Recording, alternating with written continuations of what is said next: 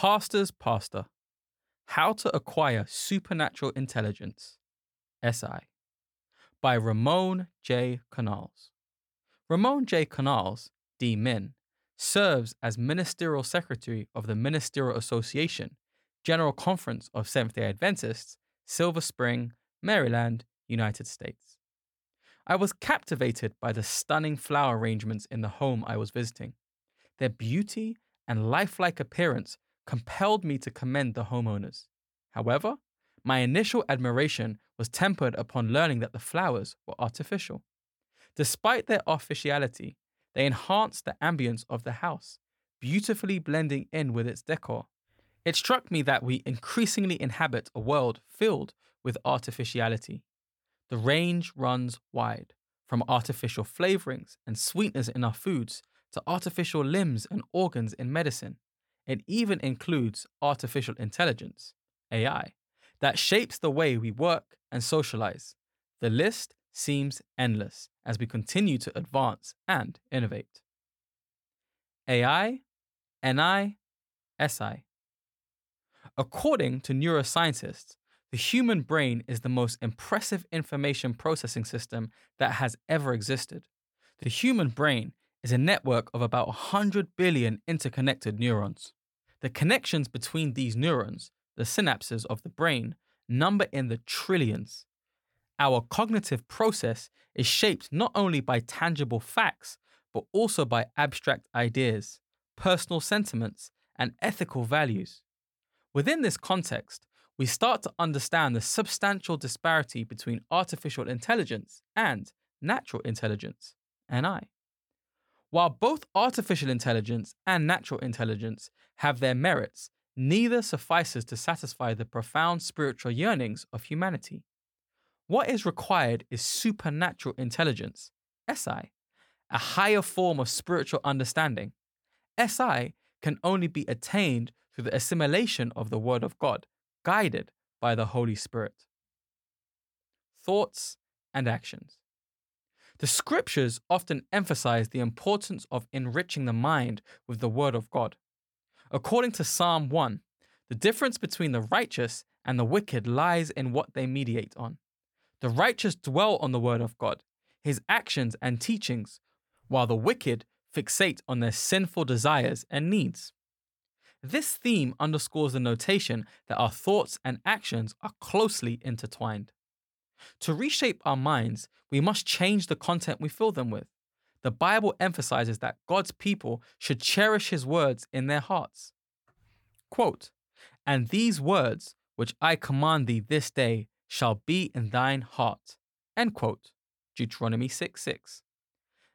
This Old Testament emphasis continues throughout the New Testament, where Paul advises the Colossian church quote, let the word of Christ dwell in you richly in all wisdom, teaching and admonishing one another in psalms and hymns and spiritual songs, singing with grace in your hearts to the Lord. End quote. Colossians 3:16. These commands imply more than a mere intellectual grasp of the scripture, they reflect a profound internalization of God's word, often made effective through memorization memorizing scripture. The act of memorizing scripture helps strengthen cognitive ability, making our minds sharper as a result and helping us develop the mind of Christ. It provides spiritual strength in our battle against sin and our corrupt human nature. Jesus, with his intimate knowledge of the scripture, quoted from the Old Testament in response to the temptation of Satan, Matthew 4 1 to 11. His disciples too showed deep scriptural knowledge in their sermons. Acts 2:14 to 36 and 7 verses 2 to 56. Such examples demonstrate the transformative power of internalizing the scriptures. The process. Sadly, we often lack the passion seen in these biblical examples, largely due to a failure to internalize God's word. One remedy for this scriptural condition is a commitment to memorize a Bible verse daily. It may seem daunting at first, but the process will become easier with practice. Eventually, enabling the memorization of entire chapters and books of the Bible. As a practical method for internalizing the Word of God, consider transforming each verse into a prayer. This approach allows a scripture to be deeply ingrained in one's heart, creating a profound bond with the Word of God. Here is the process I follow to memorize the Bible. Take a verse like John 15 7. Quote, If ye abide in me, and my words abide in you, ye shall ask what ye will, and it shall be done unto you. End quote. Break this verse down into smaller phrases, repeating each 10 times and transforming each into a prayer. The repetition, coupled with sincere prayer, asking God to send His Holy Spirit to guide the memorization process, helps engrave the verse deeply into the mind and heart. Remember, repetition is key to memorization, but mere memorization is not the goal. We need to seek to understand the will of God. Ask the Holy Spirit to help you understand each Bible verse because spiritual understanding is our goal. Artificial intelligence has an important role in our churches.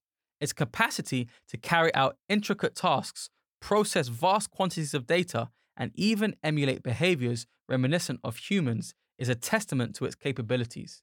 Nonetheless, when it comes to matter of spirituality, the human mind, sculpted and enlightened by the word of God as expressed in Ephesians 1:18, maintains an indisputable superiority.